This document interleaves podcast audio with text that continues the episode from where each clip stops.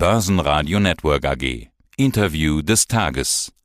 Ja, mein Name ist Gregor Rosinger. Ich bin Generaldirektor und Mehrheitseigentümer des Finanzkonzerns Rosinger Group. Wir sind im Geschäftsbereich eigene Unternehmensbeteiligungen, eigene Investments äh, und auch hochspezialisierte Beratungsleistungen äh, rund um Börsengänge, Financial Engineering und dergleichen tätig. Ich bin seit 1985 im Geschäft und habe in dieser Zeit 67 Unternehmen bis dato an die Börse begleitet. Und wir starten ins Börsenjahr, starten mit dem Börsenjahr 2022. Aber zunächst möchte ich den Blick mal zurück ins alte Jahr ziehen. Der ATX hat fast plus 40 Prozent performt. Damit war er einer der besten Aktienindizes der Welt. Hat fast alle outperformt. Ich musste mir richtig die Augen reiben. Herr Rosinger, wie kann das denn sein? Was steckt aus Ihrer Sicht dahinter? Naja, das Thema ist, dass der Wiener Markt äh, einfach die Kursanstiege der letzten Jahre teilweise nicht so mitgenommen hat.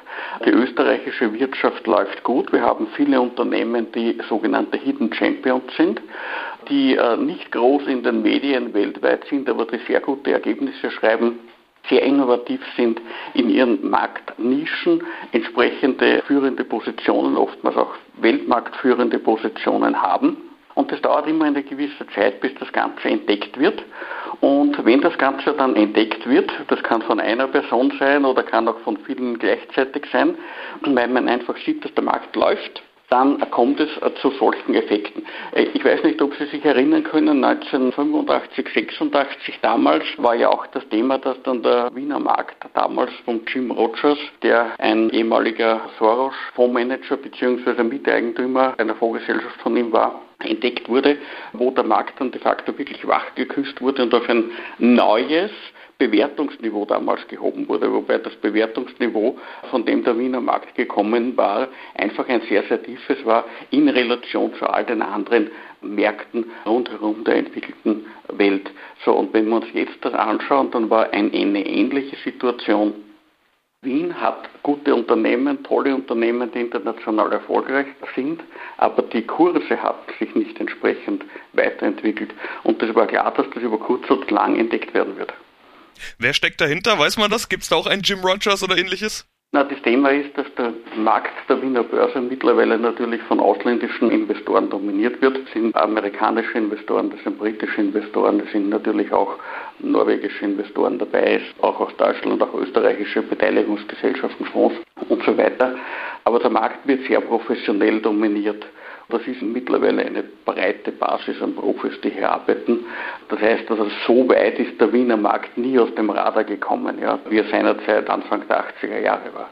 Auch der Jahresstart ist gelungen, muss man sagen. Das Plus ging weiter. Ja. Kann es denn auch so weitergehen? Also könnte auch 2022 ein gutes Jahr werden und an 2021 anknüpfen? Naja, das hängt natürlich von mehreren Faktoren ab. Wir haben bestimmende Faktoren, die natürlich generell Börsen beeinflussen können. Auf der einen Seite gibt es das Thema der Pandemie, was momentan mehr oder weniger eingepreist ist, die Omikron-Variante. Rein aus dem Omikron heraus sehe ich jetzt keine allzu großen Risiken auf die Kurse. Es gibt aber natürlich auch andere Themen, das sind geopolitische Situationen, wie zum Beispiel Russland-Ukraine-Konflikt, aber auch in anderen Teilen der Welt brodelt es, die kurzfristig für Rücksetzer in einzelnen Märkten oder auch generell gut sind oder auch die Situation in China mit dem Immobiliensektor, Evergrande geht ja immer mehr in die Richtung der absoluten Zahlungsunfähigkeit. Das wird möglicherweise auch keine Rettung diesbezüglich mehr geben. Also das sind äh, geopolitische Themen und natürlich auch Säbelrasseln in verschiedenen, ich nenne es jetzt mal, möchte gern Diktaturen oder möchte gern Republiken, wie sie sich selber nennen. Wenn Sie sich anschauen, zum Beispiel Nordkorea hat auf einen großen Kampf eingeschworen. Das Jahr 2022 ist das Jahr des, des großen Kampfes. Das ist jetzt nicht so etwas, was man ernst nehmen muss. Ich kann mir nicht vorstellen, dass die Nordkoreaner den USA einen Krieg erklären und dergleichen. Aber Unsicherheiten und gewisse Kursrückschläge könnten natürlich hier unbedachte Vorgänge, Äußerungen oder Handlungen äh, derartiger Diktatoren natürlich auch auslösen. Es geht aber jetzt natürlich dann noch weiter. Wir haben das Thema Inflation. Die Inflation ist ja etwas gestiegen.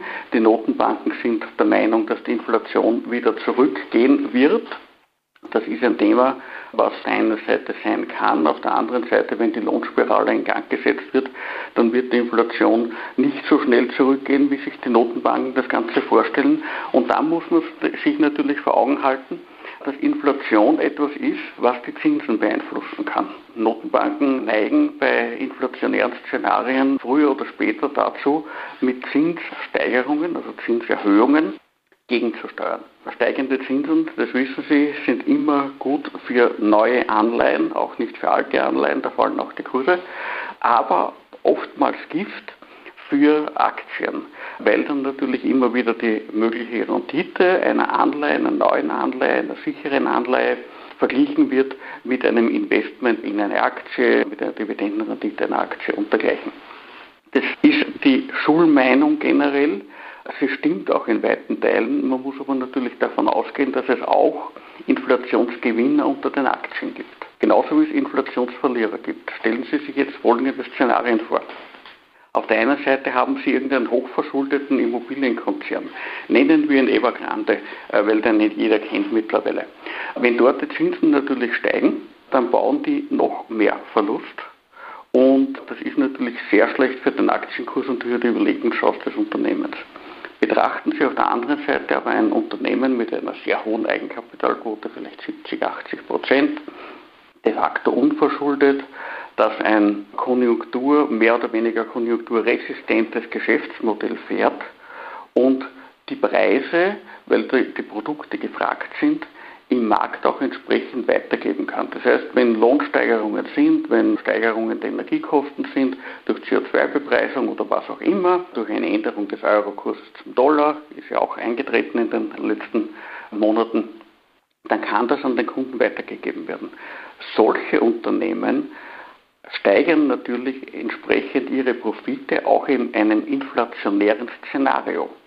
Und diese Aktien werden durch ein Inflationsszenario begünstigt und derartige Aktien würden natürlich auch einen entsprechenden Inflationsschutz bieten. Also man muss das differenziert betrachten. Es gibt die definitiven Inflationsgewinner als Möglichkeit. Auf der anderen Seite gibt es natürlich auch jene, die durch eine Inflationierung verlieren würden. Also meine klare Aussage, ein Szenario muss differenziert betrachtet werden, aber ja, es kann auch in den nächsten Jahren in den derzeitigen Rahmenbedingungen, die ich skizziert habe, entsprechende Gewinner geben, die sehr, sehr weit outperformen. Sie sind ja auch Experte unter anderem und Spezialist für IPOs, Listings, Börsengänge. Sie haben es ja allein in Ihrem Intro schon gesagt, aber wir haben in der Vergangenheit auch oft drüber gesprochen. Das Jahr 2021 war da ja ein Rekordjahr. Es sind so viele Firmen wie noch nie zuvor in einem Kalenderjahr an die Börse gegangen. Kann das so weitergehen? Also bleibt das Umfeld für Börsengänge aus Ihrer Sicht gut? Also das Umfeld für Börsengänge war gut und ist sehr, sehr gut. Es ist auf der einen Seite sehr viel äh, Kapital vorhanden. Das ist das eine. Die Unternehmen sind gut aufgestellt. Viele Unternehmen sind innovativ. Wir haben die Situation, dass es zu einem Change im Denken kommt. Das heißt, das Oberthema CO2, CO2-Sparen, CO2-Neutralität ist etwas, was Disruptives und was neue Technologien beflügelt und über diese neuen Technologien natürlich auch zu neuen Geschäftsmodellen führt, die sehr rasch neue Player in sehr große Marktanteile bringen kann, wenn diese technologisch führend sind. Ich denke jetzt an Unternehmen des Bereiches Energietechnik oder auf der anderen Seite auch Unternehmen aus dem Bereich der Digitalisierung, weil alles, was in Richtung Smart Home und dergleichen geht, Sicherheitstechnik, Anlagentechnik, das ist ja auch alles Digitalisierung und dient im Endeffekt dazu, um effizienter die Prozesse zu gestalten. Und Effizienz bedeutet natürlich immer Kostenschonung, aber auch Ressourcenschonung. Und Ressourcenschonung ist indirekt natürlich auch Klimaschutz und CO2-Sparen. Aber eins muss man ja auch sagen, viele dieser Firmen, die 2021 an die Börse gegangen sind, viele dieser Börsengänge des Jahres, notieren jetzt unter ihrem Ausgabekurs. Woran Na, liegt denn das? Wir haben voriges Jahr, äh, das liegt daran, weil viele von den, von, von den möchte gern Investmentbanken jetzt unter uns gesagt, ihr Geschäft nicht so gut verstehen. Ich habe 67 Börsengänge gemacht. Wir haben voriges Jahr zwei Listings gemacht. Die Focus Labs AG, die Sie wissen, ein deutsches Unternehmen, das wir in Wien gelistet haben, das liegt deutlich über dem Referenzpreis. Und wir haben voriges Jahr am 13. Dezember die Kostat AG gelistet. Die Kostat AG ist ein Hersteller von Schnellladesäulen, er hat eine führende Technologie und eine führende Marktposition. Das Unternehmen ist ein niederösterreichischer Industriebetrieb mit einer langen Geschichte. Der Referenzpreis bei der ersten Notiz am 13. Dezember 2021 war 2,4 Euro und heute steht der Kurs bei 36 Euro. Das ist natürlich klar, das ist ein disruptives Geschäftsmodell, das ist ein Marktführer, technologisch führend, so wie ein Tesla technologisch führend ist bei den Elektrofahrzeugen. So ist natürlich auch notwendig, dass man die äh, Ladestationen benötigt die hier mit entsprechender Geschwindigkeit in wenigen Minuten Elektroautos entsprechend aufladen können. Und gerade bei diesen Schnellladestationen für den professionellen Gebrauch hat eine Kostat hier natürlich einen sehr hohen Marktanteil, kann auch weltweit bei renommierten Kunden, speziell im professionellen Bereich, punkten. Das ist genauso eine Story, was ich gemeint habe. Das Produkt passt, das Produkt ist technologisch führend. Wenn man sich das Orderbuch anschaut, ich habe heute ins Orderbuch geschaut, acht Orders drüber, über 30 Euro. Die Aktie ist vor ja, drei Wochen in etwa mit 2,4 Euro gestartet. Und ich habe mich am Markt ein bisschen umgehört vor ein, ein paar äh, Tagen, wie so die Anleger generell die, die Stimmung sehen und welche Märkte das aussichtsreich gesehen werden. Die semi-professionellen Anleger, Family Offices und so weiter, die ich kenne, die mir gesagt haben, ja, meine Einschätzung ist, dass vieles weitergeht und, und bei jedem zweiten hat man gehört, die Kostet ist eigentlich die österreichische Tesla. Ich meine, Sie kennen mich, ich bin ein sehr vorsichtiger Mensch, ich empfehle grundsätzlich keine Aktien und von mir würden Sie nie die Aussage hören, dass eine Kostat die österreichische Tesla ist.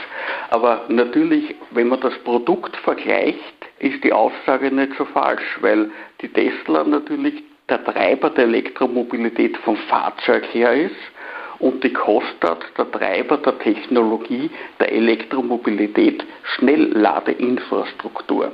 Also so gesehen hinkt natürlich dieser Vergleich nicht von der Branche betrachtet. Wo ein Kurs einer Kostat in einem halben Jahr oder in einem Jahr stehen wird, das möchte ich auch gar nicht prognostizieren. Aber Faktum ist, wir haben in Österreich derartig gute Unternehmen. Die Kostat ist ein sehr gutes Beispiel dafür, dass man hier natürlich, wenn das Produkt passt, wenn das Unternehmen passt, wenn das Unternehmen engagiert ist und auch entsprechend begleitet wird von einem professionellen Finanzhaus, also wie speziell wir es sind, in dem Fall wir haben die Kosten eben an die Börse gebracht, dann kann auch hier einiges äh, in Österreich bewegt werden, wovon viele, viele Laien oftmals auch nur dachten, das ist nur in der Wall möglich. Hm, ja, Kostat haben wir jetzt besprochen. Der Aktienkurs macht ja tatsächlich äh, Tesla-ähnliche Moves, will ich jetzt mal mit Augenzwinkern sagen. Ein anderer Börsengang, der andere Börsengang, bei dem Sie mit dabei waren, war Focus. Sie hatten es schon angesprochen, da geht es um Digitalisierung. Der Aktienkurs ist auch gestiegen, macht aber keine keine Tesla-Moves? Genau, man muss aber dazu sagen, Focus ist natürlich auch ein deutlich kleineres Unternehmen. Focus hat eine Kapitalerhöhung mit 32 Euro gemacht, so viel ich in Erinnerung habe, und steht aktuell bei 45. Das heißt, jemand, der die Kapitalerhöhung gezeichnet hätte, hätte natürlich auch einen schönen Gewinn in der Zwischenzeit gemacht. 13 Euro von 32, das heißt, wir reden auch von über 40 Prozent. Das natürlich eine sehr positive Sache ist, aber natürlich ist das keine Kostendimension. Aber das liegt natürlich auch an der Unternehmensgröße. Ja, die, die Focus ist skalierbar, aber das ist ein jüngeres Unternehmen, das es auch schon einige Jahre gibt, das auch profitabel ist, das auch schon einige Millionen Umsatz macht, das den Rollout macht. Und die Kostat ist ein Unternehmen, das eine 30-jährige Familiengeschichte in der Steuerungstechnik hat, was in verschiedenen Bereichen der Automatisierungstechnik eine gute Position hatte und wo man bereits vor rund 15 Jahren die ersten Überlegungen hatte, man könnte doch auch in die Elektromobilität gehen und hat daraus ein Geschäftsfeld aufgebaut. Und diesen technologischen Vorsprung, den eine Kostat hat, da beißen sich einfach die Wettbewerber die Zähne aus. Was sind die Geschäftsmodelle der Zukunft? Zwei haben wir schon besprochen. Dann habe ich noch den Blick in den Rosinger Index gerichtet und interessanterweise sind da Aktien aus dem Defense- und Rüstungsbereich mit dabei. Weshalb gerade die? Naja, das ist auch Klimaschutz, obwohl es nicht auf den ersten Augenblick als Klimaschutz erscheint. Wenn Sie sich die Werte anschauen, dann haben Sie zum Beispiel dort eine Dassault Aviation drinnen. Dassault Aviation ist der Hersteller von der Rafale, das ist ein, ein Kampfflugzeug, ist auch beteiligt an dem Neuron-Projekt, also Kampfdrohnen, ist der ehemalige Hersteller auch von Mirage. Als das ist das Unternehmen bekannt. Was die wenigsten wissen ist, dass die Falcon Business Jets ein Produkt der So Aviation sind. Diese Jets sind ja sehr moderne Jets, sehr effizient. Effizient bedeutet auch geringer Treibstoffverbrauch. Gerade im Sinne einer CO2-Bepreisung ist das natürlich ein Thema so dass ich hier entsprechende Marktchancen sehe. Weiters ist ja nicht so Aviation auch beteiligt an einer Thales. Und wie Sie wissen, Thales, auch ein Unternehmen aus dem Defense-Sektor, hat ja auch eine Tochtergesellschaft, die sich im Bereich Eisenbahntechnik beschäftigt. Und gerade Klimaschutz, klimaneutrale oder klimaoptimale Mobilität, da sind wir wieder bei den Eisenbahntransporten. Also das heißt, das So Aviation ist auf der einen Seite Defense, ja, aber auf der anderen Seite eine Wette auf den Klimaschutz. Und extrem günstig bewertet insofern, weil es natürlich Defense ist. Das war der Hintergrund, warum wir die ins Portfolio genommen haben und über einen längeren Zeitraum immer wieder davor Optionen zugekauft haben. Ähnlich ist die Situation bei einer Schaffran. Das ist ein Unternehmen, das auch im Bereich der Rüstungstechnik tätig ist, aber die haben auch einen Joint Venture wo sie zivile Flugzeugtriebwerke herstellen, zum Beispiel für Airbus zusammen mit General Electric. Jetzt sind die natürlich nicht einzelne, äh, einzelne Ausstatter von Airbus-Triebwerken, aber sie sind natürlich einer der Erstausstatter, weil eine europäische Airbus äh, natürlich lieber bei einem europäischen Unternehmen kauft als bei Brett Whitney zum Beispiel. Und Sie haben sicher mitbekommen im vierten Quartal, dass Airbus eine ganze Reihe von äh, klimaeffizienten Jets bestellt bekommen hat von 321A-Serie. Wir haben uns diese Aufträge einmal angeschaut auf Basis von ja, kursierenden Preislisten, die es im Internet immer wieder gibt oder die man findet, die zwar nicht aktuell sind. Äh, und da sind wir auf Auftragswerte gekommen, die irgendwo bei 30 Milliarden Euro oder darüber sein müssen. So, und da kann man sich natürlich vorstellen, dass der Triebwerkshersteller damit auch verdient. Und das sind aber jetzt nur einige von den Bestellungen gewesen. Ich glaube einfach, dass die Zeit vorbei ist, wo man überlegen muss, ob der Pilot oder das Flugzeug älter ist und in den meisten Fällen der Pilot deutlich jünger ist als das Flugzeug, mit dem geflogen wird, weil das wird man in Zeiten einer CO2-Bepreisung sich nicht mehr leisten können. Das heißt, will eine Fluglinie wettbewerbsfähig sein, wird sie auf modernes Gerät umsteigen müssen. Das ist die Wette, warum wir Schaffner hineingenommen haben. Und ähnlich sieht die Situation mit einer Leonardo aus, die jetzt auch als der große Defense-Konzern nach außen hin auftritt. Aber Sie wissen, eine Bell Augusta zum Beispiel oder Bell Westland sind auch unter Unternehmen, die zivile Hubschrauber herstellen. Es wird dort Technologie im zivilen Bereich Verkehrstelematik und dergleichen hergestellt. Auch das sind Themen, die dem Klimaschutz dienen und die natürlich in Zukunft immer mehr benötigt werden. Und wenn man sich eben anschaut, dass äh, diese Aktien aufgrund des Rüstungsanteils einen relativ hohen Abschlag im Kursgewinnverhältnis haben gegenüber anderen, ich nenne es jetzt Klimaschutztechnologien werten, dann ist das für mich etwas gewesen, wo ich gesagt habe, das schlage ich zu in mehreren Branchen und kaufe mir diese Aktien ins Depot, weil ich hier auch davon ausgehe, dass man irgendwann einmal in einigen Jahren feststellen wird, ja, das ist ja eigentlich nicht Rüstung, Rüstung machen auch, ja, aber eigentlich ist das Klimaschutz, was die machen. Und das war die Überlegung dabei. Themen haben wir jetzt genügend besprochen, um die nächsten Interviews daran anknüpfen zu kommen. Dann sage ich soweit erstmal vielen Dank, Herr Rosinger, für diesen Ausblick und bis zum nächsten Mal. Bis zum nächsten Mal. Danke. Börsenradio Network AG. Ihr Internetradio für Börseninformationen.